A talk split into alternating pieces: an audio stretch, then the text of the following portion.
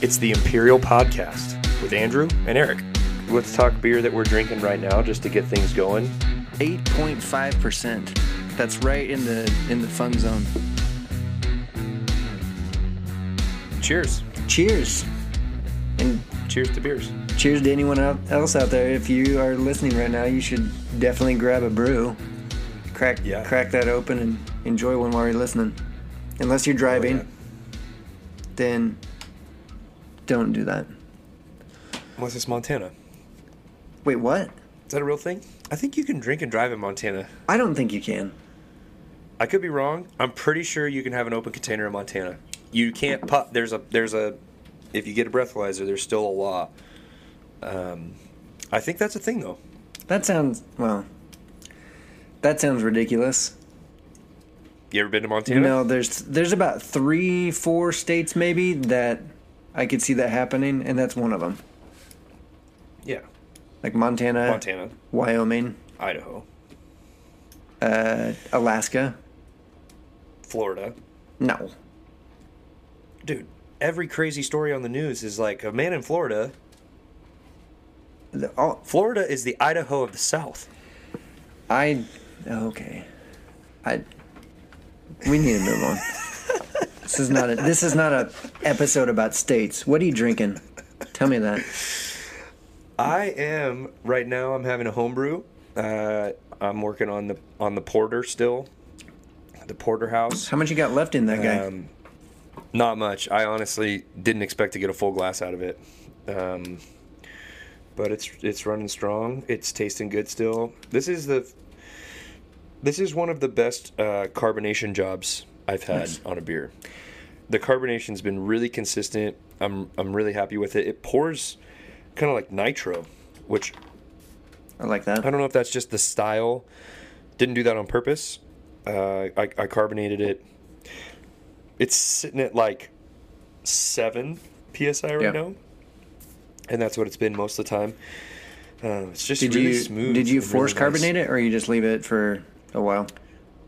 I slow carbonated it. Okay. Um, I quit force carbonating maybe a little over a year ago because I kept over carbonating beers.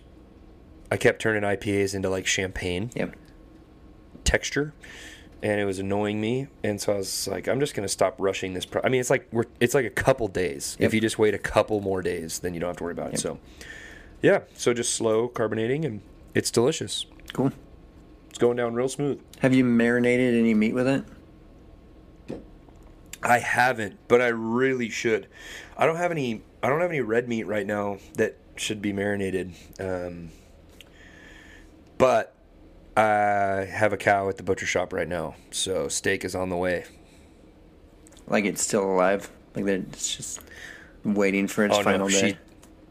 No, she dead. She's uh she's bleeding out right now. she's got to hang for about two weeks, get all the blood out of there. So that's a lot. Uh, Yeah. You get a whole one. You get a whole one or quarter, half. What'd you do? Uh, bought a whole, but I'm splitting it with a buddy. Nice. Yeah, It's the way to so- do it. So we we went in on a whole together. Yeah, this is the second time I've done it. I'll never go back. It's the way to do. If you're it. buying beef at a grocery store, you should stop. It's true. I just I mean, it's fine. I just haven't found a buddy to go have these with me. yeah. It's tough. It's it's real hard. I feel like that's a level of friendship that you have to like. That's a goal of mine. You have to have a Yeah. level of friendship with a dude that you're like, hey, um, like I don't want to, I don't want to jump ahead too quickly in our relationship, but uh, I've really enjoyed our time together. I feel like. I feel like if we really tried, we could eat a full cow together. Yeah, I feel like the kids got along well. Would you be and, interested uh, in that? I mean, we spent the Fourth of July together. Maybe it's time we take this relationship to the next level, and we buy wholesale beef. We're now we're now cow buddies. That's a okay. That was. Yeah, Uh, Yeah. Let's move on. make me moo. Good night. Let me tell you what I'm drinking. Uh, yeah, what's your I'm beer? drinking uh, right now Disco Wolf from Fremont. It's a double IPA. Uh, Tell me about it. Disco Wolf was actually once I so I bought that beer uh, for some friends of ours. I brought it over to uh, a, a dinner, and we were later gonna go to Mexico together. Like, not just me and the dude.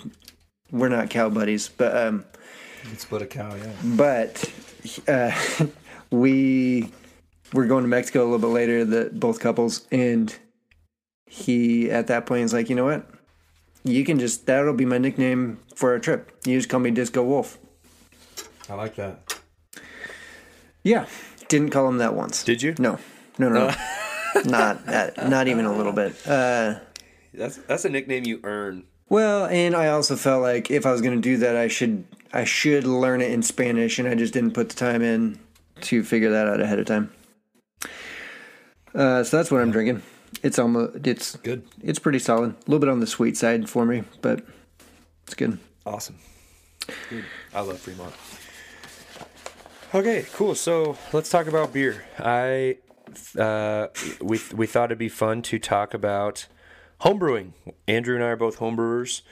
Uh, if you've listened to this before, you know that we talk about it. And I just said I'm drinking homebrew. Um, so I, don't know about you, Drew, but whenever whenever people find out I homebrew, they're fascinated and not because I'm fascinating, but people seem to be like blown away by the concept of making beer at home, It's the best. even though, in my mind, as a person who's doing it, it's like there's like a it's a giant market. Like lots of people are making beer at oh, home, oh yeah, but genuinely, I only know like two other guys, but other than me that brew beer consistently, and that's you and our and our buddy Tyler. So, how long have you been brewing? How'd you get into it? How'd that process start for you? okay. Uh, I actually I think I have some answers here. Hopefully, hold on. Uh, I dang it, I don't have a date in this book, so I have a like recipe, a recipe book. Um, As you should. I think, let me see, this is first year, that might be second year. So I'm going to say at least since 2016. Nice. Uh, yep, probably towards the end, middle end of 2006. Uh, actually, I remember making the first beer was for an Oktoberfest. So, uh, 2016 Oktoberfest. Um, I got into homebrewing because I I like beer, and beer in itself can it started to be a little bit more expensive. And I had some other buddies that had homebrewed before. There's two of them that took a class at a college, and I was super jealous that I didn't do that. Um, and so when they, you know, one of them moved away for a while, uh, the other one just stopped, and so I kept on bugging him like, "Hey, dude, I'll homebrew with you. I don't really know what I'm doing, but let's do it." And after a couple of years of that, he finally just said, "You know, I just don't have the time right now." He had a couple kids in high school, and uh, he said, "I'll just, I'll just give you my stuff. Like you just, you can have it." So he gave me his gear, and I thought that sounds fantastic. And then our buddy Tyler, at the same time, um, I told him I was like, "Hey, I'm going to do this." He said that sounds awesome, so he jumped in and grabbed some gear too. Um, we don't have, I don't have the best, but the fact that I, and then another friend of ours, eventually, like a year later, kind of supplemented what I had already. Um, so everything I have is homemade, uh, pretty much. So, I mean, I use the I use the turkey roaster uh, for heat, um, or burner out there. The propane. Yeah. Yeah. Um, I have, I'm pretty sure it is the same kettle that you would use to, uh, to do a turkey in, and then uh, my buddy had made a cooler, like a, I don't know, just your standard. I don't know how big it is, like a cooler. 45 quarts. Yep, that you'd have a bunch of, you know, picnic beers in. Uh, Yep. so he retrofitted that with a spigot on the side, and also has the, um, my mind's blank right now. the little uh, coil in there, so the Yep. it filters through that. Yep. Um, so that's my mash tun, and it is it is at this point it's got to be close to ten years old. Still using it. Um, and then I'm trying to think what else I got. The only other piece really that I have is obviously some carboys, um, and then I have again it's homemade, but it's a copper coil that allows allows it to cool down. I don't even know what they call that right now.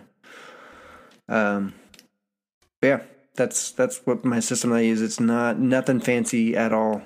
And to be honest with you, I've spent very little of my own money on it. Uh, but now I make five gallons of beer for I don't know. Depends on how much I already have uh, ingredients wise with me, but like thirty-five to maybe fifty if I get a little crazy. But Yeah. not. It's pretty. It's pretty fantastic. And you keg. Yeah. Yep. I made a decision real quick right up front. I was like, you know, I don't want to mess with bottles. I know that you can obviously you can keep the beer longer and you can give it away a little bit easier that way. Um, but there's so much more as far as sanitation and I just thought it's it just kegs are so much easier. So Yeah. Smart. That's awesome. Yeah, I'm- I'm about that same timeline. I think I started homebrewing in 2017, end of 16, beginning of 17, somewhere in there. Um, I got into it, you know, partially you and I had some conversations. Yeah. I knew you were gonna, you were getting your system going. I watched you brew one time, and I was Yeah. like, I can do this. for sure. You watched an idiot do it and you're like, dude, that guy's an idiot. Well, that's really the ticket, idiot or not. Um, the ticket is that people people think it's way more complicated than it is. It's tea. You're making tea. Um, in my that's what I that's how I explain it to people, anyways. But my dad was a home brewer for a while.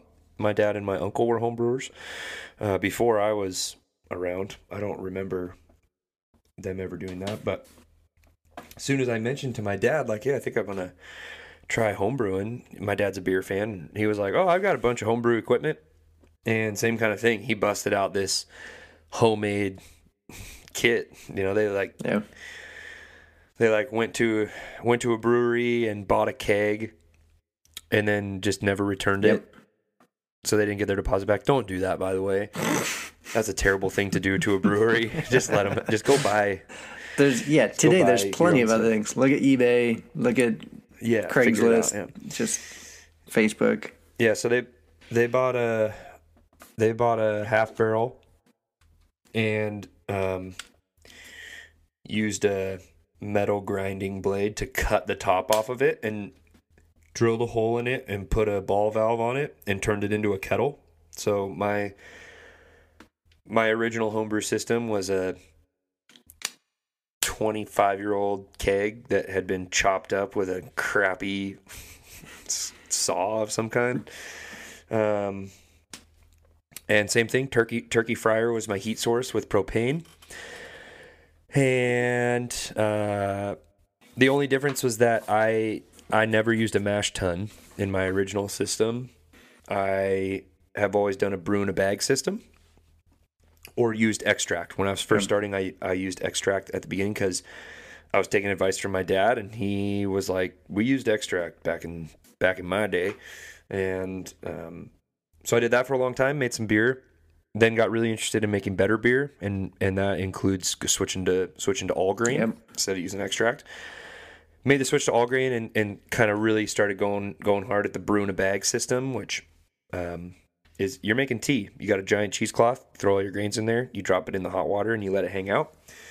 Um, and same same as you had a copper coil to cool the system off when it was time, and um, and carboys, um, glass carboys to ferment, and then I keg as well. And my dad had a couple kegs that I had to like replace all the parts on because they were old and dried up and um, weren't working right, weren't staying, staying sealed. But about a year ago, I uh, bought a new system, bought a homebrew system designed to make homebrew. I'm so jealous of it too.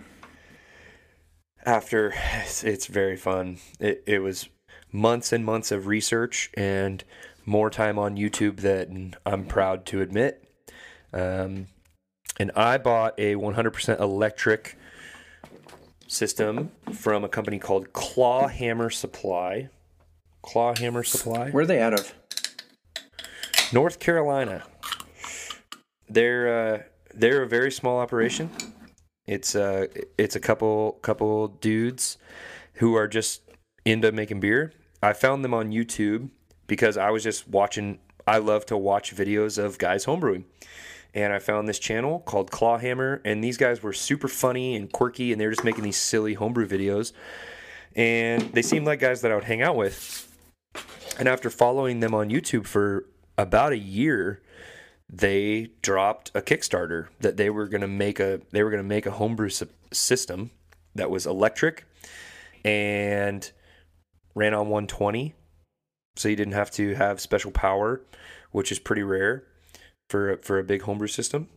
And um, yeah so I jumped in on their Kickstarter and got one of their 10 gallon systems and it's been the best decision I've ever made it's uh, 10 gallon kettle, uh, electric heat element. So the reason I started researching homebrew systems was I live in Spokane. It gets very cold in Spokane in the winter. Um, today was pretty warm and the high was 36, and like that, it like I wore a sweatshirt and that's it. So what was happening was I couldn't brew in the winter because the propane and the turkey fryer I couldn't get to a boil outside and I'm a little freaked out about bringing propane in my house and I don't have a garage. So uh, I don't have a garage that has electricity or lights. So I have like a shed basically. So it just it wasn't working. So I was trying to make beer in the winter and it would never get hot enough and the and I kept trying and I was just making terrible beer. It was still beer but barely. It had a little bit of alcohol in it, but it was not fun to drink. It was nasty. so I was like, all right, I got to figure out something. I got to figure out a way to do this indoors. And yeah, so I switched to an electric system. Now I brew inside, and it's awesome. The ticket to success, I would tell anybody if you want to change the way you homebrew, if you're a homebrewer and you're like, oh, Christmas is coming up, how do I buy myself a gift? Buy a pump. Buy a pump. Trust me. Uh, you can get a really, really good liquid pump, um, like a magnetic pump on Amazon for like a hundred bucks, and beer goes in one side, beer comes out the other, and you never have to siphon ever again. And it's incredibly fast. Like I can go from, I can take five gallons of beer from my kettle into my fermenter in like 30 seconds. It is awesome. Um, so yeah, I can now brew inside, which has completely changed the game. And with complete that system with complete temperature control which is temperature control is really helpful as well. Yep. Set it and forget it. I can set the temp at whatever I want it to be, and it, it holds that temperature. Um, so essentially, and, I'm still brewing beer on a Weber grill, and you're brewing beer on like a Traeger or a Camp Chef. That's what you're doing. Yeah, just you bring electricity into the game, and once something becomes electrical, then it's a lot easier to control yep. than playing the candy thermometer propane game where you're just like I'm trying to hold this mash at 155 or you know 152 or whatever 155 would be a little high uh, and you touch the propane a hair and it goes to 170 yep. and you're like crap and you turn it down a little bit and it drops to 120 and you're like yep. crap yep. and if it's 25 degrees outside I was just tired of playing that game. I yep. just kept messing up beer. Um, so I'm living I'm living in a really good homebrew world right now, and the Clawhammer guys are the coolest. Um, they're still awesome. It's uh, I think they have two employees, and it's like a part time thing. They they both have other jobs, from my understanding. They're they just operate out of the, one of the guys, one of the owners' houses, and he lives like within walking distance of New Belgium. And so they have a New Belgium employee that is just like one of their buddies that comes down and they have amazing videos on YouTube with awesome recipes cool. from a guy who brews at a very prestigious uh, large scale brewery. So it's fun. It's fun to hear him break down recipes and and they're just funny and and good dudes. So check them out clawhammersupply.com and clawhammer supply on YouTube. Um, that's awesome. That's awesome. What have you bre- you just brewed? I did just brew. What did you what did you do? Um, I so this is whenever I brew. First of all, part of the, once I started a homebrew, the reason why I keep doing it, right? So this is now four four plus years that I've been doing this, or working on, I guess, four years. Um, oh yeah, over four years now. I I love the fact that it's a blend of science and creativity. Like it's absolutely a science experiment each time, and that's super intriguing and fun Yep. um, to see how different pieces react to each other, and then it's completely creative. Like you can you can try to fix and play with and adjust, and that's all fun for me. So I thoroughly enjoy it. If I haven't homebrewed in a while, like this is the first time in a long time that I homebrewed, and you just I I've missed it. It's just like oh my gosh, I should have done this a long time ago. But uh, this last this last time, I knew I had some like extra grain and stuff that I'd been holding on to for a while, and I kind of our our brewery here in town where I usually buy my homebrew uh, ingredients from. They were kind of open and closed back and forth because of COVID. And so I just went through and I just looked at what I had in my closet. Like, all right, what what do I got to work with? So I never once this time I never once looked at a single recipe online, um, which usually, and, and I've only tried one time to use a recipe online that I found, and then I couldn't find the ingredients, and so I just adjusted a few, and I so I still didn't even do that. Um, This time I didn't look at anything. I just I looked at what I had and I thought that'll make a dark beer. We'll try it out. So who knows who knows if it's going to be good or not. So far, so after the right, you know, as I was kegging it, um, I took the original gravity and you, I always drink that like out of the cylinder and which is usually pretty sweet. This also was pretty sweet, but I feel after that little sample, I, I don't think I'm going to be disappointed on it unless the fermentation sucks uh, for some reason, and it's not. So far, everything's like clockwork. Should be decent. So this is a dark beer, uh, and we've just uh, you and I've talked a little bit before. Like neither of us, I don't know if we're good enough to say exactly like this dark beer is a stout. This dark beer is a porter. I don't really. I don't know. I feel like I don't know. Anyway, Yeah, even if you look at like style guides, it's very confusing and unclear what like where the line is between stout and porter. Yeah. Um, so we'll we'll see if this comes up. I'm assuming this is going to be a little bit uh, smoother on the smooth side, so I'm going to call it a porter probably, and I'm just going to call it a like empty the shelf porter because it literally was I like that. it was everything that I had just dumped in, and then I I didn't buy any grain at all. So and I emptied all of my like I have no more grain left. So it was, uh, this is what I put in there: uh, six ounces of Carapils, uh, ten ounces of crisp brown, eight ounces of Cara Munich, eight ounces of crisp chocolate, eight ounces of two row black, sixteen ounces of barley, and then I had about twelve pounds of just uh, two row that I that I had for my base. That's gonna be dark, bro. It is dark, and it's That's got some gas in it. I'm I'm I'm excited about it. I think it's going to be super cool. delicious.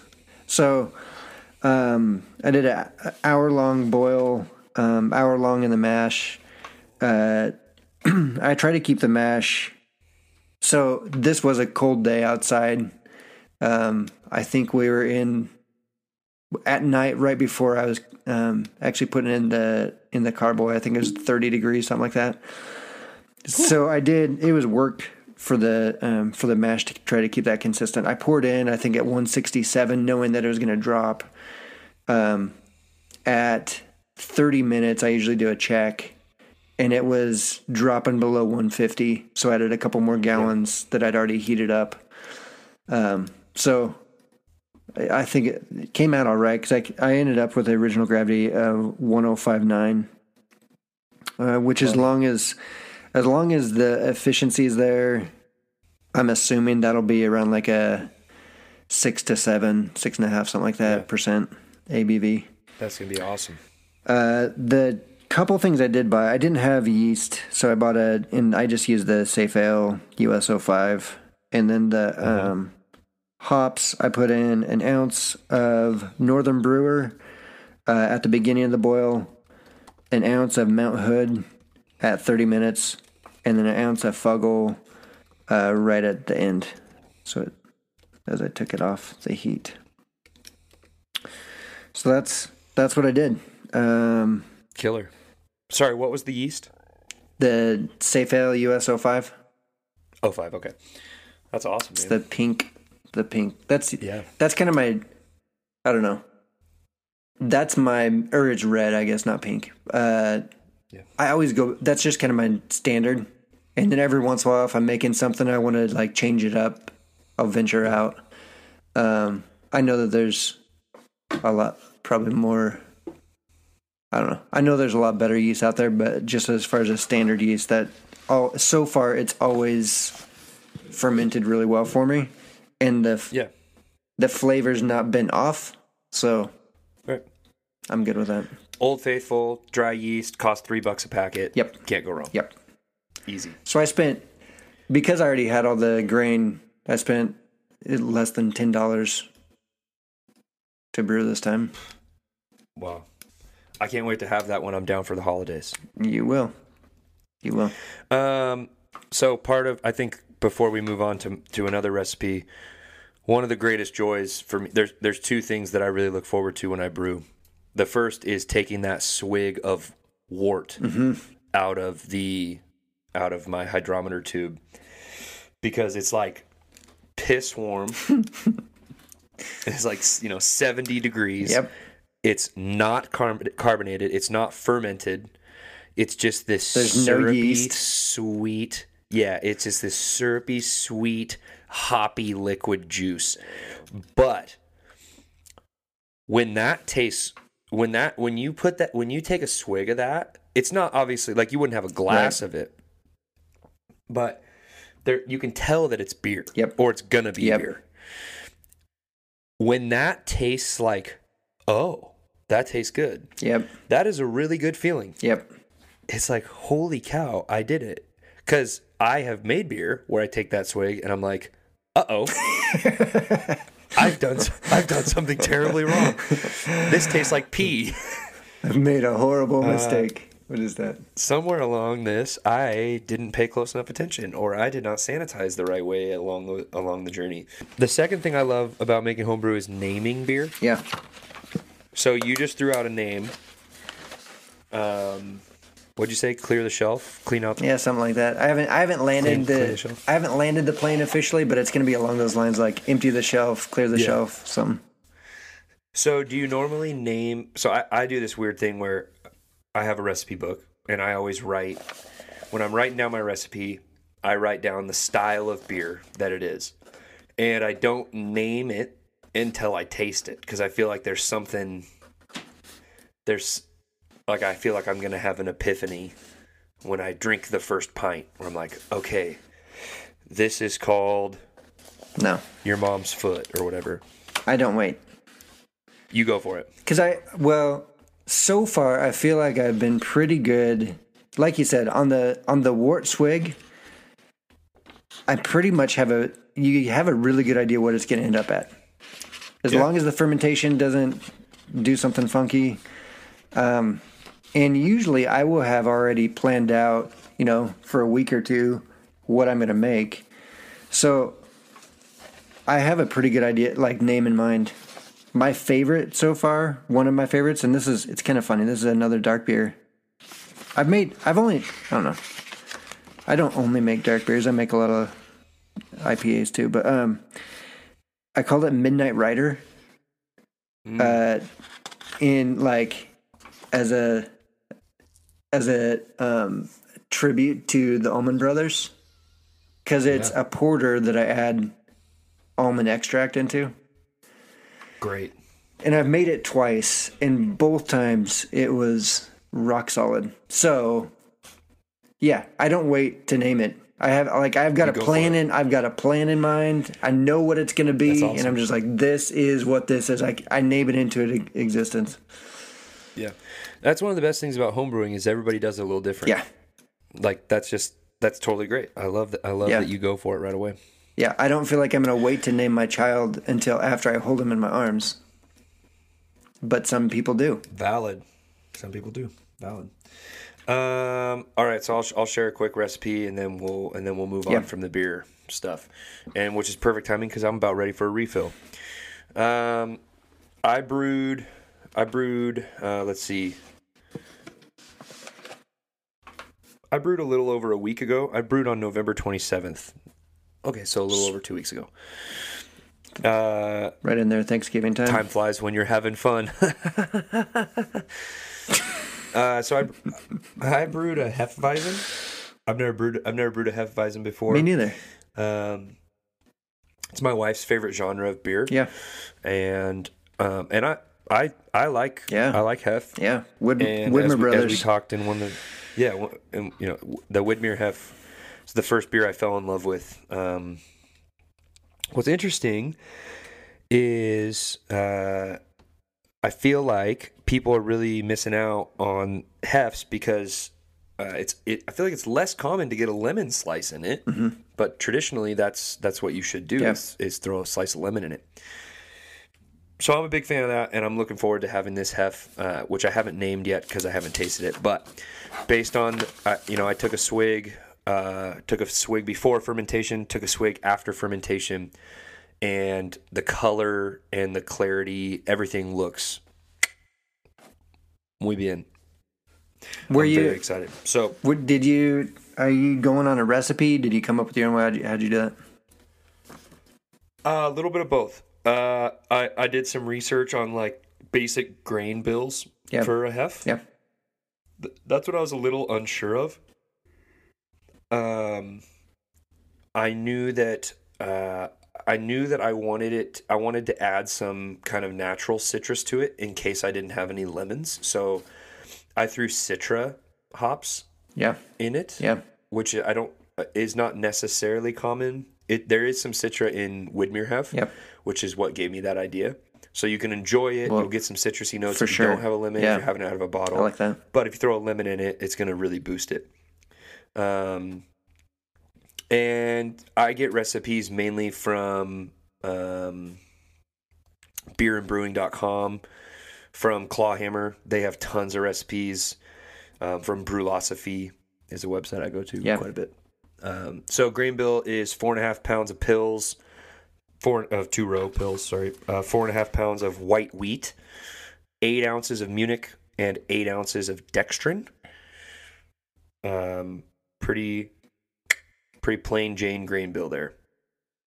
Um, hops were a half ounce of Hallertau at 60 minute mark, Mhm. an ounce of Hallertau at flame out, and an ounce of Citra at flame out. So it smells way more citrusy than I expected, and that just I'm, that has to be from the Citra in my mind. Right. Um, so yeah, mashed um, mashed the grains at 152 for an hour, and then 60 minute boil with the hop additions. And then the yeast is an American Hef. It's called the American Hef from Wyeast, which is a liquid yeast company, and they their that strain is 1010. I really like Wyeast. Yeah, I'm a big fan of using um, liquid yeast. Um, uh, I'm a big fan of uh, of Wyeast. The, the brew shop I go to carries Wyeast and Imperial Mm-hmm. yeast, um, and I've had, I mean, nothing but success with with both.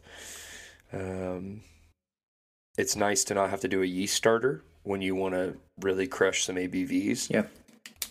So I like that it's got a little nutrient. It's it's got a little extract already in the pack. Right. You slap that thing open and.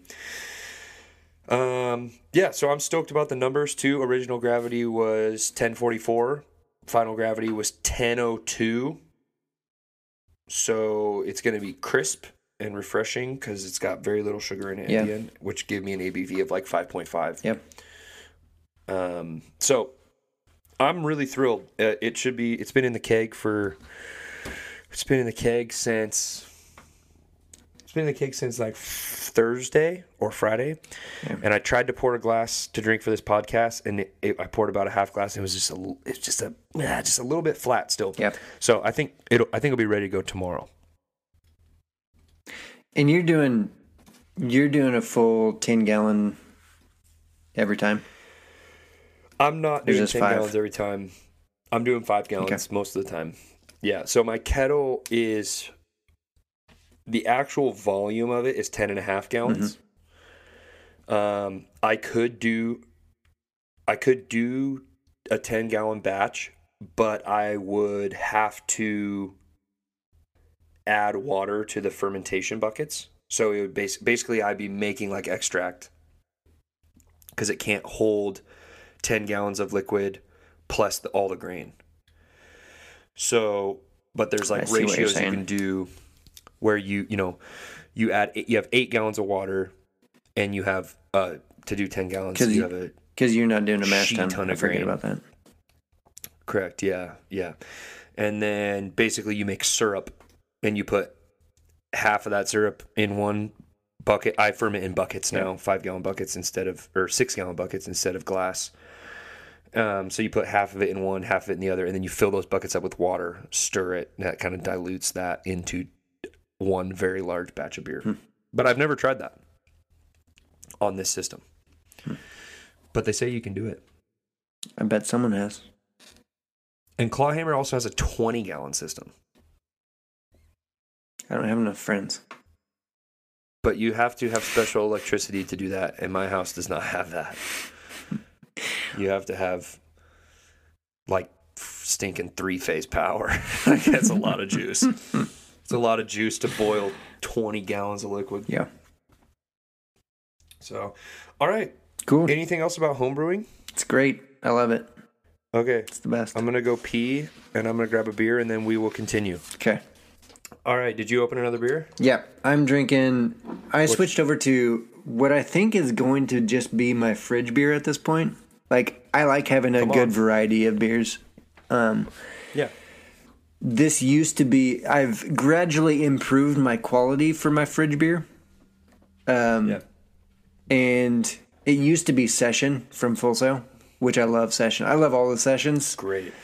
They're all fantastic. Um, but I think I'm just going to start doing this uh, Sierra Nevada Pale Ale. The OG, it is, the original gangsta. It, it is never bad. There's never a moment that you open that and you're like, ah, that's not really what I wanted. It's always, yep, Yep. it's a good beer. Um, I think I already talked about on this podcast, but the what what some what a lot of people would consider the first craft beer. Yeah. Uh, the first the first like we're gonna put hops in this beer and it's not gonna taste like anything else made in America. We need to do an episode where we talk about, and we'll get there, but uh, where we talk about kind of the history and through prohibition and what prohibition did to the beer scene beforehand, what it was going, and then what it's what it is afterwards, uh, and how long Yeah. it's taken to build back up the beer world. Because really, I mean, it went to almost a monopoly. Uh, so in the craft beer boom, which really it wasn't a boom until I don't know when officially when people want to call it, but like the 2000s. Uh, Yeah. And before then, you know, you had you had some guys out there like Sierra Nevada and Full Sail and uh, Sam Adams. Adams. That's what I was gonna say. Uh, that they're just doing it, doing it right, and Mm-hmm. it's it's funny. Anyway. So that's my that's my beer fridge right now. Fridge fridge That's beer. awesome. Beer fridge, fridge beer. I have a great Sierra Nevada Pale Ale homebrew clone. Mm. If you ever want to make it, they're they're very open with sharing their recipes for all the beer they make. I appreciate that. and I made their I make their pale ale once a year, and it's stinking bomb. Uh, I am drinking Citrus Mistress from Hop Yeah. Valley Brewing Company in Eugene, Oregon. Oregon. Yep. Um, and uh, yeah, it's an IPA with grapefruit peel. Yep. And I am drinking this beer because I bought it for the Seahawk game because they sell this beer at Seahawk games in 16 ounce cans. And I went reverse psychology on my Seahawk mojo this week because Seahawks have lost had lost three of their last four and three of their last five, excuse me.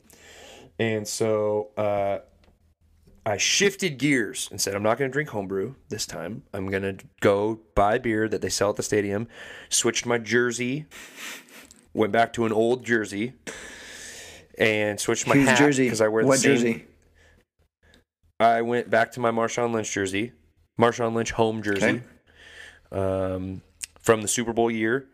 I wore my Super Bowl championship Seahawk hat, and I drank uh, Citrus Mistress, and we got the dub, big blowout win. So think- shout out to So we found that we Uh, found we found the correct equation, like the right. You Yeah. got it. Yep. I'm not superstitious, but I'm a I'm little little stitious. suspicious. All right. Mike, Michael Scott. Yeah. It's a big, yeah. It's a big shift from the porter. Um, It's like orange juice after brushing your teeth. yeah. Uh, yep. Gotta wash it all around my mouth. okay, next topic. Today we're gonna talk about dogs. Dogs.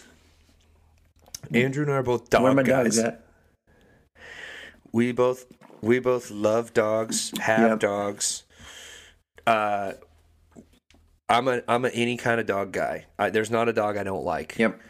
And uh, but as far as dog ownership, we have been on very opposite sides of the dog Yeah. size scale. So that's a fun thing about that's a fun thing that we both like dogs but have different dogs. Um, so I thought it'd be fun if we if we started with talking about our own dogs, and then maybe a a good dog story or two. Okay. You want me to go first? Yeah. Okay. Uh, my own dogs. I'll go through. This is going to be in chronological order through the years.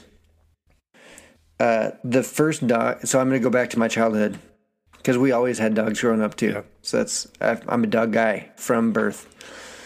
Um, our first dog that I remember, her name was Heidi, and she was a Springer Spaniel, and she, from what I was told, was a fantastic dog.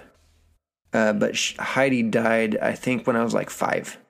So, and I remember that pretty sad story, pretty, whew, pretty rough, pretty rough. Uh, won't get into the details. Uh, when I was six, my parents decided, and specifically my dad, he's like, he, my dad's a big hunter. And so he wanted like the best hunting dog that he could find. And he'd done some research. And so he was all about the German pointers. So we went, and I grew up in uh, Western Oregon, and we drove to Idaho. And at, I mean, this is pre internet. I don't even know how. He, I think he found, I think he found the breeder through a magazine. Like that's how he found the people.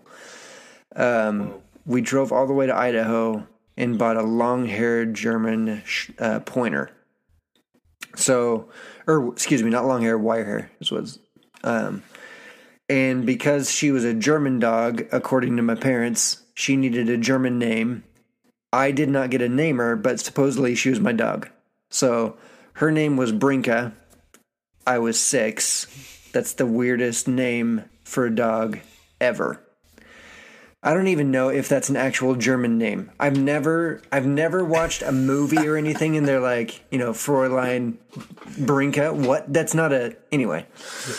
Uh, Yep. Brinka was a great dog. She was good. She was fine. Uh, she wasn't my dog. She was my dad's dog, hundred percent all the time. Um, then fast forward, kind of Brinka lasts through. I think I don't remember when she died. I think I might have already been in college. Like she lived quite a while. I was either Whoa. yeah, so six to. I mean, she. Yeah, I think that sounds right. I think she was um, like 12, 13, something like that, and I was in college. Um, Wow. so that was my childhood dogs.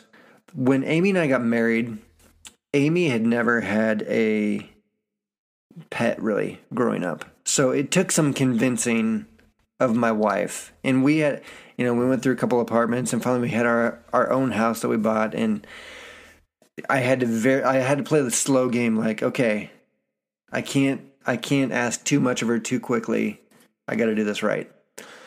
Um, and eventually, friends of ours got dogs as well, and they got dogs first. They um, and they got two. They'd only been married like five minutes, and they went out and bought two dogs. Um, and their dogs that they bought were from the Walmart parking lot, which I'm not sure if you are familiar with this. The Walmart parking lot is is notorious for the worst dogs ever. Um, uh, They were Yeah. Don't don't buy a Oh, dog in a laundry Anyway. basket.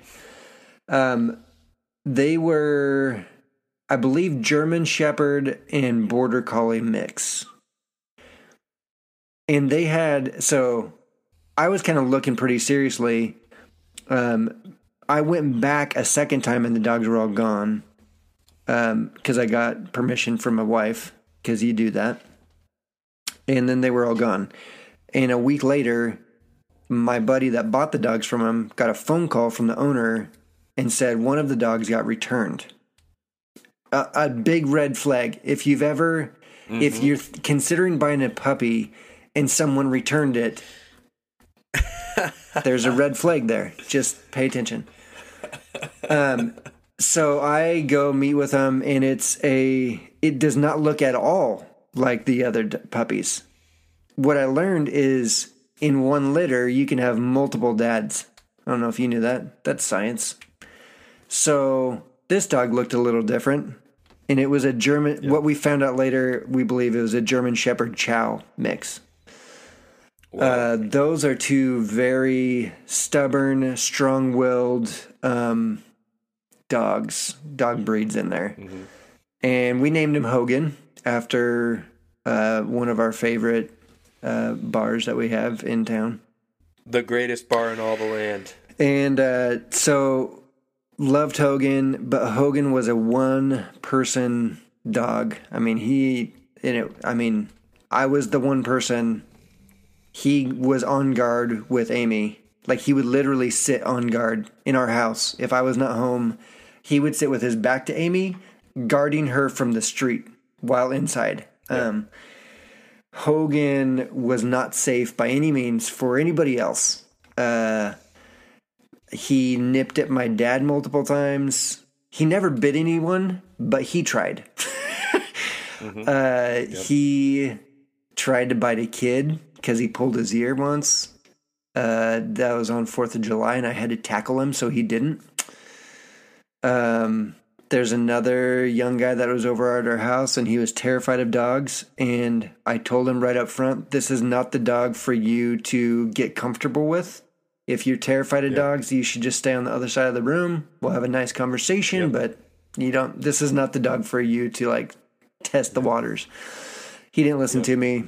He tried to pet him a couple times, and Hogan was like, "Who's this guy like trying to pet me?" And Yeah.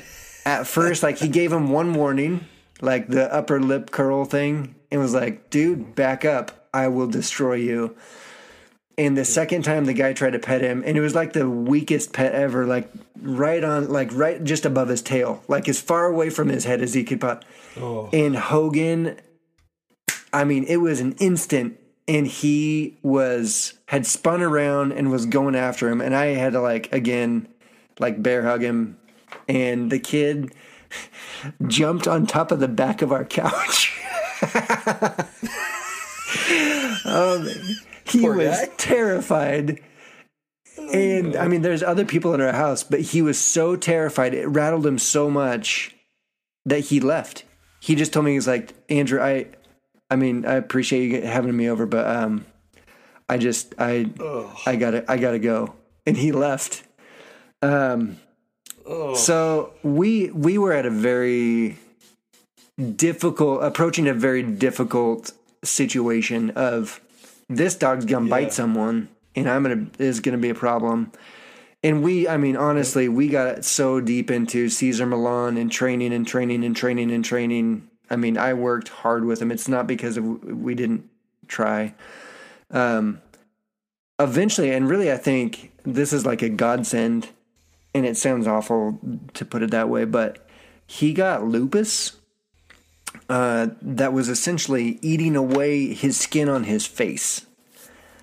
So you take an angry dog and then you add that, and our vet said he will never be just a happy dog. He will always be in, in some form of pain and he will always be on medication. He will never not be on medication and he will never not be unhappy. Yeah. Um, so at that point, he was about three years old, and even though he wasn't a great dog, he was still my dog, and we had to put him down, and that was one of the hardest decisions I've ever made. I mean, it just, I hate Horrible. it. I hate it. I hated Oh, it it. feels it feels so bad. So that was Hogan, um, and that was remember this is my wife's first pet. She's like, "What did we just do? What was that all about?" So I told her, I was like, She's like, "This is cool. Thanks for convincing me. I was like, Aim, this is not a normal experience. They're way, they're way better than than this.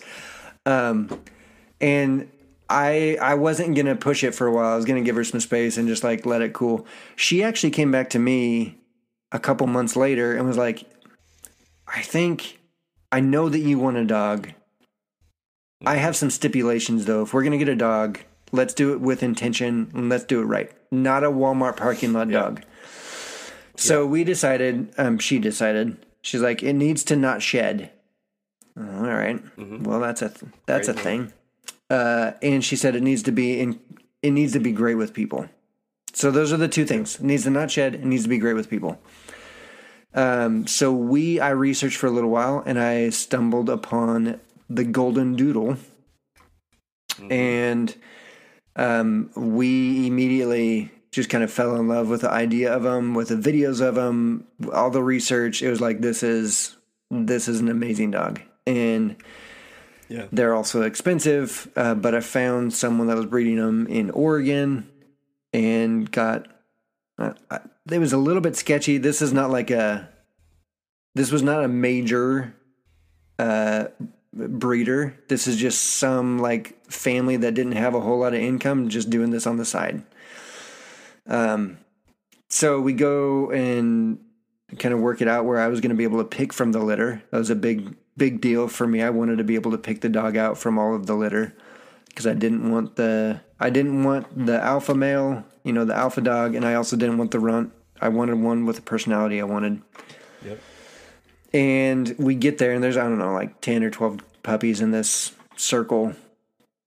And all the dogs, they're super cute. And they're just like jumping and climbing all over each other, except for one dog. And this dog would sit back. So she's not up on the fence. She's not up with the other dogs. She's back. And she would literally just sit and wag her tail and look at me. Lock, I, I mean, she was locked onto me the whole time. I would walk all the way around and she would just follow me. She wouldn't ever run and jump up on the on the fence.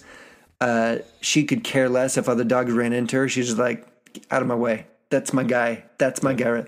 Yeah. So it was very obvious uh, that that was going to be our dog. We named her Jovie, J O V I E, like the character from Elf. And uh, and she's been the greatest dog in the world. Uh, she is a dream. She is the happiest, friendliest. I mean, she's just perfect. She still does the same thing where she will um, she will walk up to me, and instead of jumping up on me, or instead of ignoring me, she will just sit next to me, wag her tail, and look at me like, "I'm here if you want to pet me." I would love, I would love to just lean in and cuddle with you for a little bit. But if that's not what you want to do, I'm content to be right here. And she's, she's the best. Um, so that's Jovie. And when we got Jovie, after a little while, I was like, okay, I think we may have found our breed.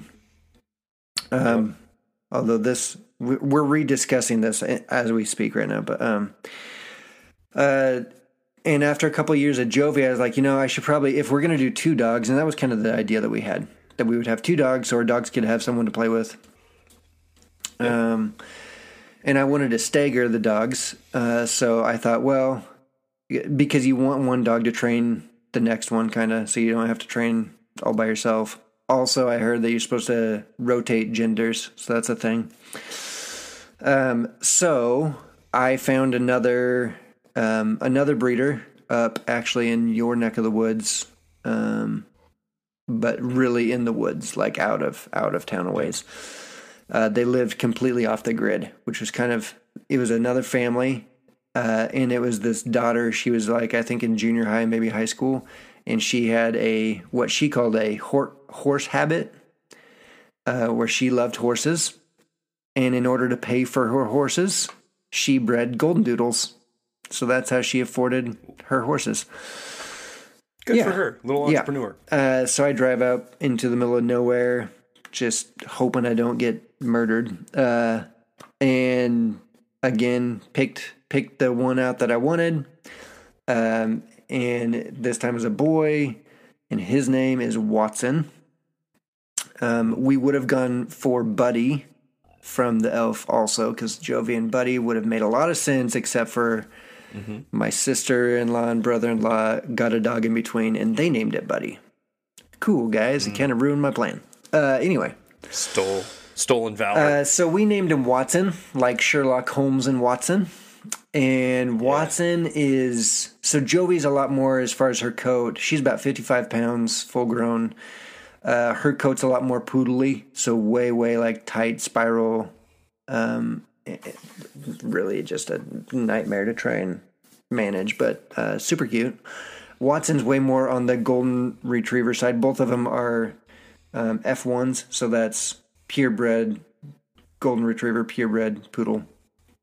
Um, Watson's way more golden retriever, um, so a little bit straighter hair. I mean, he he kind of has that look of a golden retriever, and he's kind of the biggest. He's just a goofball, like goon, hilarious, clumsy, uh, and the oh my gosh, he is the biggest cuddler, and he's enormous.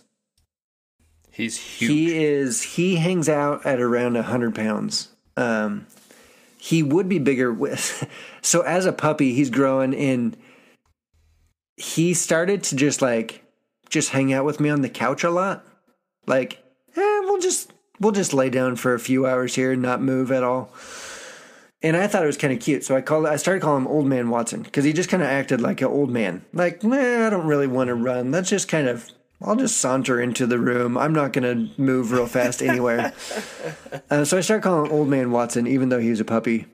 And then our vet ended up doing a, a checkup on him, and she's like, "Hey, you know that your dog's overweight, right?" And I was like, "Well, I mean, he's a little. I mean, he's, he's pretty lazy, so I mean that makes sense."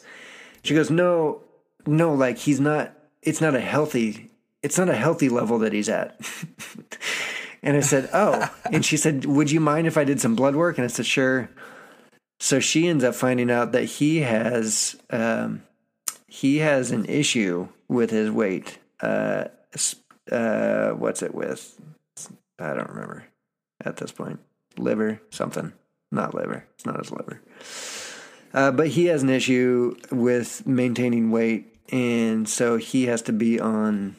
It's his thyroid. There we go. I knew I'd figure it out. Very yeah. different from your liver, but uh, yeah. so he has to be on medication to maintain weight because he at that point had ballooned up to about 125 big boy and like i said he's the Yeah. cuddler so jovie will like lean into you whereas watson wants to be the blanket on top of you. Like he just wants to, and he, I do this every once in a while, but he will lay and work hard to keep all of his body directly on me. And he'll like, he'll bury his head under my chin and then just stretch out the rest of his body on, on me. He just, he's a blanket. Um, he's a good boy. There, I have two fantastic dogs. Um, anyway, so that's Jovie and Watson. They're, we love them. They're great, great dogs. Um, I have stories, but we don't. I feel like I've talked a lot. They're great dogs. Yeah, They are great dogs. Um, they're not small. tell, tell, tell one funny story. Hmm. Um, funny. Let me see. Okay. This might be more funny with a visual aid, um, but I will do the best I can. Uh, at this point, Watson is puppy, like little guy, um, couple months old, and we were, you know, we're housebreaking him, we're training him. Uh, I would leave for work, and we knew that if we downstairs was a lot safer. I was like, I will let you guys be free to roam downstairs, not upstairs. So we would put baby gates up on the on the stairwell, so they couldn't get upstairs. At this time, we also had um, someone that we were letting live in our basement. A friend of a mutual friend of ours. This mutual friend um, bought toilet paper, like a Costco pack of toilet paper Yeah. he did not put it in a place that was out of reach for the dogs. So I leave and go to work, and you know the guy that lives downstairs he leaves and goes to work, and Amy's at work, and I come home, and it's in I think it's the afternoon, like it wasn't even lunch; it was afternoon, and um. I go downstairs to check on the dogs, and both of my dogs are sitting at the gate. They're not jumping up or anything like that. They're behaving very well, and they're just so excited to see me. Tails are just wagging like they're so proud and so happy. At life is as good as it possibly could get. Uh, if they could talk, they're like, "Dad, you can't believe, you can't believe the day we've had. You would be so proud. We've had a great You would day. be so proud of us." okay, now back to the toilet paper, the Costco sized package of toilet paper. Yeah. As I get down to like the last couple steps, I start to see that there's pieces on the floor. I have video evidence of this. I took I I saw some pieces on the floor and I was like, "Hold on. I think this may need some some recording." So I pull out my phone and I start recording. So it, but as you see the video on my phone, I am seeing it for the first time also. Um there's uh, like a few small pieces of toilet paper on the ground by them and then you turn the corner in like from the staircase into the main area of our basement. They had destroyed an entire costco pack of toilet paper. Um, there was not any rolls left. Every roll had been chewed up and and they're not eating it.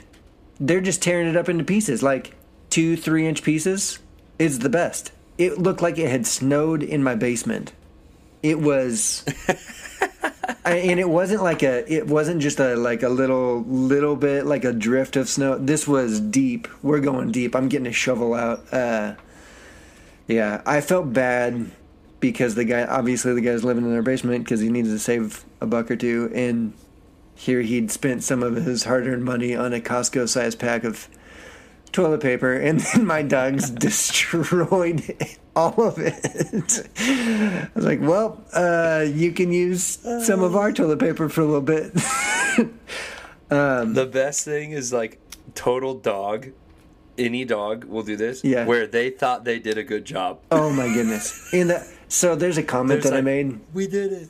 that like I I feel like some of the funniest things that I say in life are not the things that I plan to say, but Watson is just so proud of himself. I mean, he is right in my face the whole time. Like, do you see this? Can you imagine how hard I've worked for just for you to experience this Yep. with me? He's so proud. And I'm just with a smile on my face and I'm petting him like, Watson, this you you did a really good job. You have no idea. You're gonna get your balls cut here in just like a week because he like the appointment was already made. I was like, enjoy it now while it lasts because Yeah, you're gonna be yeah. in so much pain in just a little bit, buddy. Yeah. Uh, That's amazing. the video, like I said, the video is pretty. It's golden. It's one of my favorites that I have. Um, outside of the videos of my I'd son. to see that. Yeah, I don't know if I've seen that video. I'll shoot it to you sometime. That's funny. Uh, yeah, so that's my They are dogs. That's my dogs. I My love dog hanging out story. with them. Um, I mentioned we're debating on another dog breed. Uh, Yeah. my wife um, has been real obsessed with Bernedoodles. So the Bernese mountain dog with the poodle. So it's Yep. still Yep. minimal shedding or minimal to like no shedding and just a little bit more coloring on there. Um, anyway, that's what that's what she's real determined. She's like, we just gotta wait till one of our dogs die and then we're gonna get one of those. I was like, All right, I guess that's how that works. I- but Uh, maybe make sure you're the one feeding Jovie for the next few months. uh, w- that's funny. But also, so Jovie's smaller, quite a bit smaller than Watson. I mean, she's 55 pounds. He's about 100. Uh, he's got the thyroid thing. She just seems to be overall like more like healthier than he him. yeah. I tried to stagger them so it's like we're gonna. At this point, it's like a race to the finish line. I don't know. I don't know who's gonna last longer. So, we'll see. We'll see. oh, interesting. Anyway, that's enough of my dogs. Love my dogs. They're great. Um, It's- I They like good. I like big dogs. Um, because I feel like I can play rough with them a little bit. Like they're my boys, and and Jovie's like Totally. Yeah. Uh, you went a different route. Yeah. Tell me, tell us about your dogs. Well, I mean, I love big dogs as well. The second, the second I own my own property, and I can have a fenced-in backyard, Yeah, I'm getting a big dog, it's a big piece.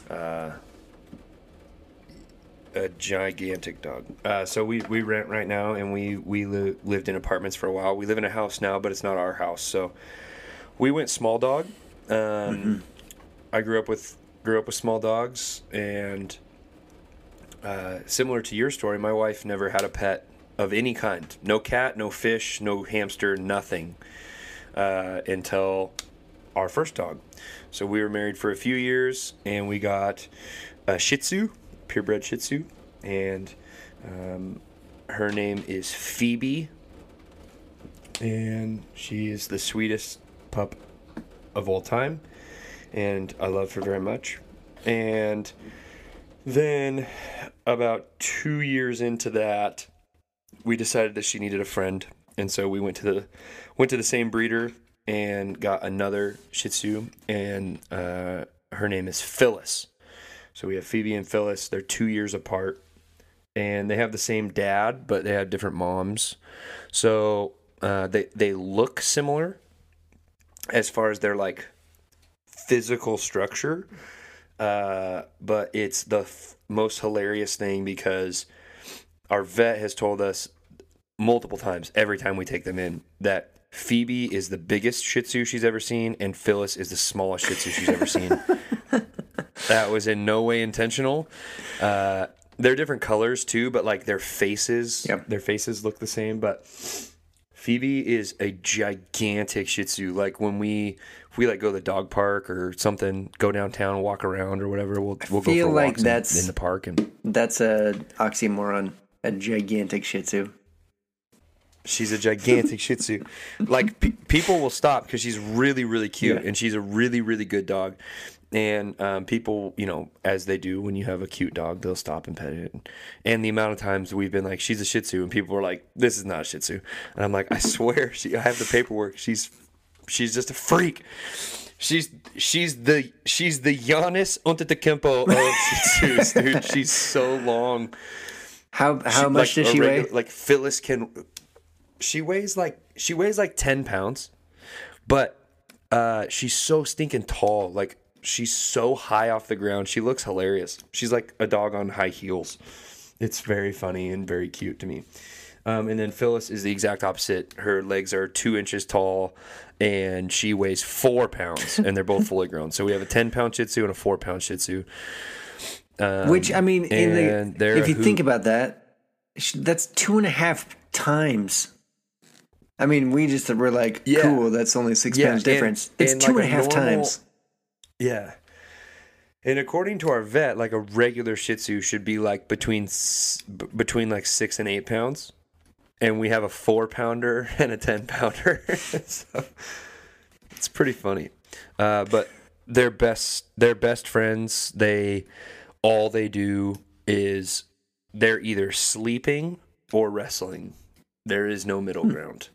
They're constantly running laps around our house, chasing each other. If if we're out in the backyard, they're just sprinting, chasing each other, tackling each other. It's very very cute and very fun. Um, but my favorite dog story. I have lots of stories about my dogs, but my favorite dog story is not about one of these dogs. It's about my childhood dog, which was also a Shih Tzu from the same breeder. Hilarious as that is. My parents have had five Shih Tzus from the same breeder, and we joined in and got two from the same person. So um, Hey, you might as well keep on supporting them, right? they've all been great. So why would you? If it ain't broke, don't fix it. You know. Um. So years ago, uh, we we got this dog. We got this dog when I was very young, and uh, we got it from some friends. And the dog's name was LD, and it came with that name. And when we got the dog, uh, he was about one year old, and we didn't know why he was named LD, like the initials, the letter L, the letter D. Yeah, I remember LD. LD Yeah, was he was great. around. Is LD still around? No, no, no, no, no. Okay, This story takes a dark turn. I remember. Uh, I remember LD when you were growing up. Like I remember. I remember. him. Yeah, he's around. He's he, he was awesome and super fun. Kind of like I mean, not kind of. He was the he was like our family. You know, he was the dog Yeah. I had as a kid. Yeah. Like he's Yep. like, when I think of my childhood, LD's a part of it. So we get him when he's like one, and I'm I'm like late elementary school, like perfect age to get a dog. And we have LD. Everything's great. He's an awesome dog. I've moved, you know, fast forward 10 or more years. I moved to Spokane. LD's getting old. And uh, my dad calls me and he's like, You'll never guess what happened to LD today. And I'm like, Oh, this is the call. Uh, LD, LD Yeah. passed, you know, he's gone. Good, he's a good boy. And my dad, what had happened is my dad uh, took took LD to the groomer, and at this point, my parents had also had gotten a puppy, so they had two dogs, and they took both dogs to the groomer. Take the dogs to the groomer like every three or four months or whatever. Pretty standard procedure. Small town, so the groomer was familiar with the dog, and, and brought the dogs in. My dad drops them off, and my dad leaves. And like five minutes later, the the lady at the groomer calls my dad, and she's hysterical. She's sobbing. She's losing her mind.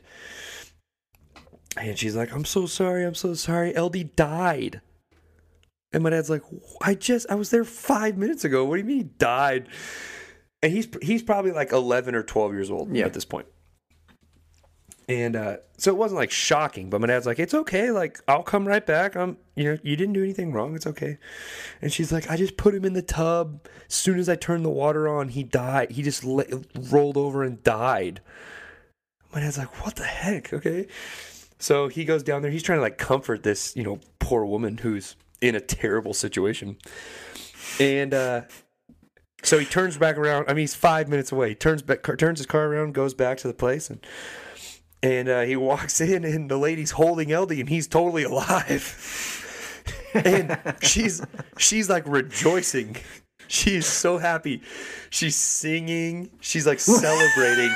Seriously, she's like having a party. What is she And singing? It- she's just like "Oh, Celebrate.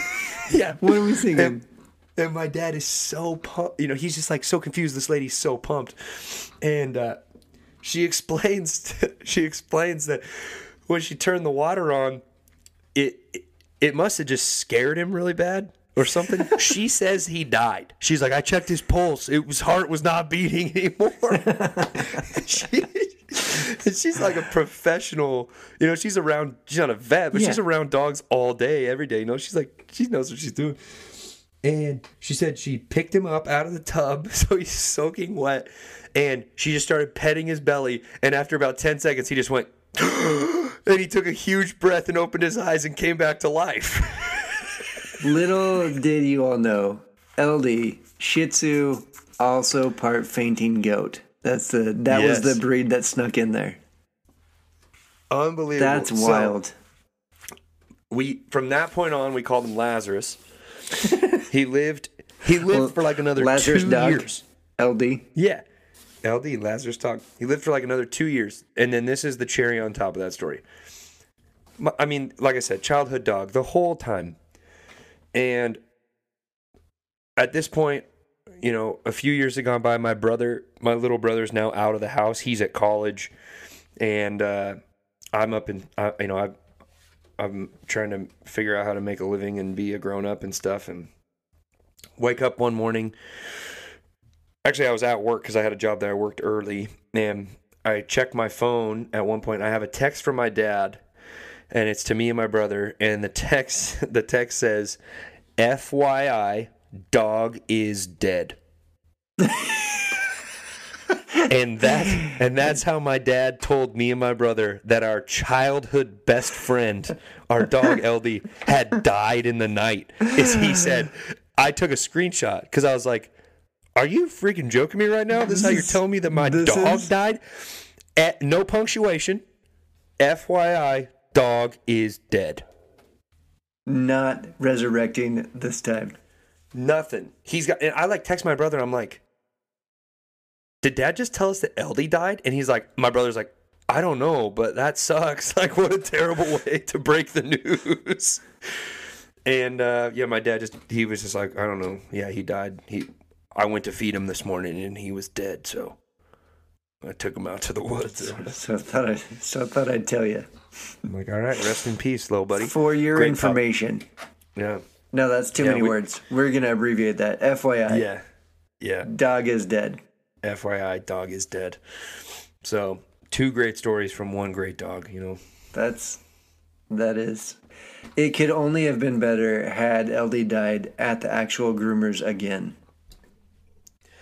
Oh, wow, that would have been the real cherry on That top. That would have been like, and you're not coming back. And the the owner's just like petting the dead dog on the belly, like, no, this happened before. It's gonna be, it's gonna This be works. fine. This works. no, I remember this dog does this.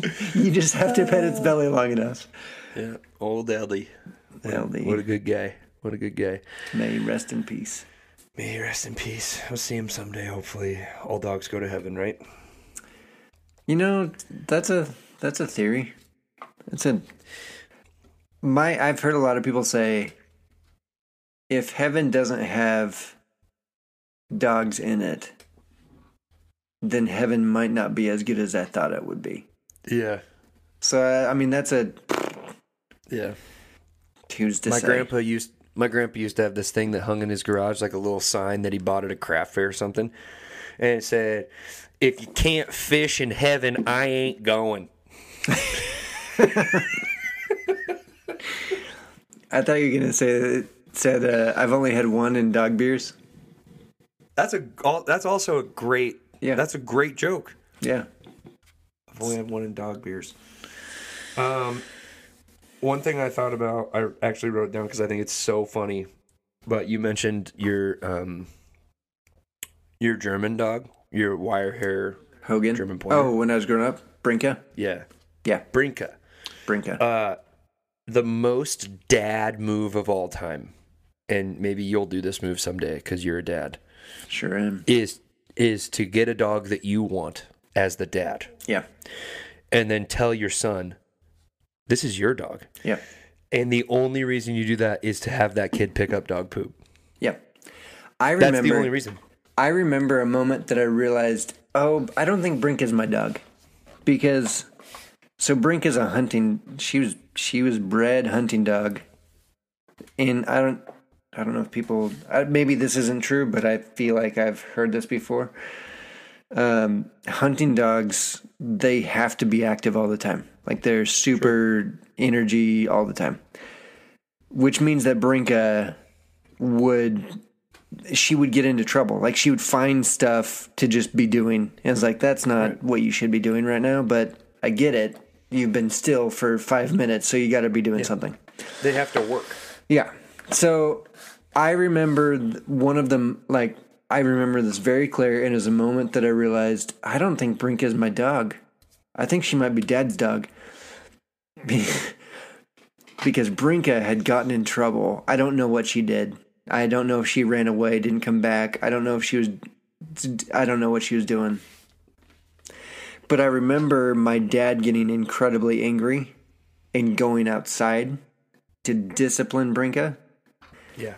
And my mom and myself and one of my sisters stood at the window and watched my dad. I don't know if I should say this on the podcast, but I watched my dad. I'm gonna say it anyway. I watched my dad grab a like a a s- switch, like a stick, not a stick, like I'm gonna club, not a club, but like Yeah, a, yeah.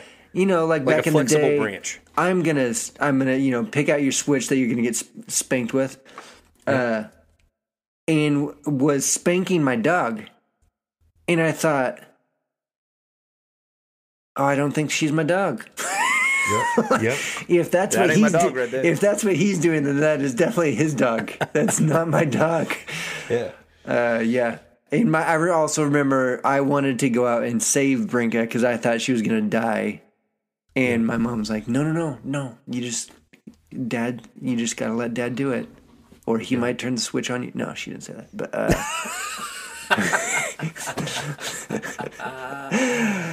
oh man, Your mom's like, see, Andrew, that's why you listen to what dad says, because if not, he'll take you out back and beat the hell out of you. yeah. Hey, go pick your switch. Sometimes dogs need a little spanking, I think. Um, oh, that's a whole other how to discipline dogs. You can Yeah, get it. I mean, we could we could talk about that for an hour. Oof, you can get in a lot of a lot of hot water that way too. People get real upset with that. Yeah. Yeah, people that have never had a bad dog. Yeah, yeah. They're like, just be nice to it. Only give it treats. I'm like, you ever had a dog almost bite a kid? I have. No, you hit him. uh, yeah, It yeah. doesn't necessarily fix it, but it stops it for the moment. I was just always on guard with Hogan. I was. Uh, it was like I reverted back to football days. Like there may be a fumble at any time that I just have to dive Yeah. on. Like I just have to be on guard.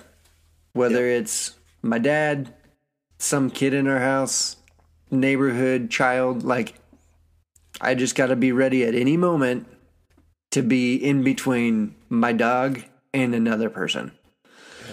That's not that's not the kind of dog you want. No, That's exhausting. it was, but I Still loved Hogan. him. I, I liked him. yeah. I liked playing catch in your backyard on 10th. Yeah, fun thing. He really liked to play catch um, to hit golf balls. So you like I had a little pitching wedge back there, and we're not taking full swings or anything, but he would try to catch the balls in his mouth. It's great. Uh, but he uh, he jumped the gun once and tried to catch it a little too quick, and instead caught the club in his mouth. So he had a Dinger. he got a chipped tooth, Yep. That'll happen. which didn't make him any happier, unfortunately. Yeah. Yeah. Did not help your cause. All right. Cool, man. Well, good talk. Dogs are fun. Beer is Dogs are great. I love hanging out with you. Beers are fantastic.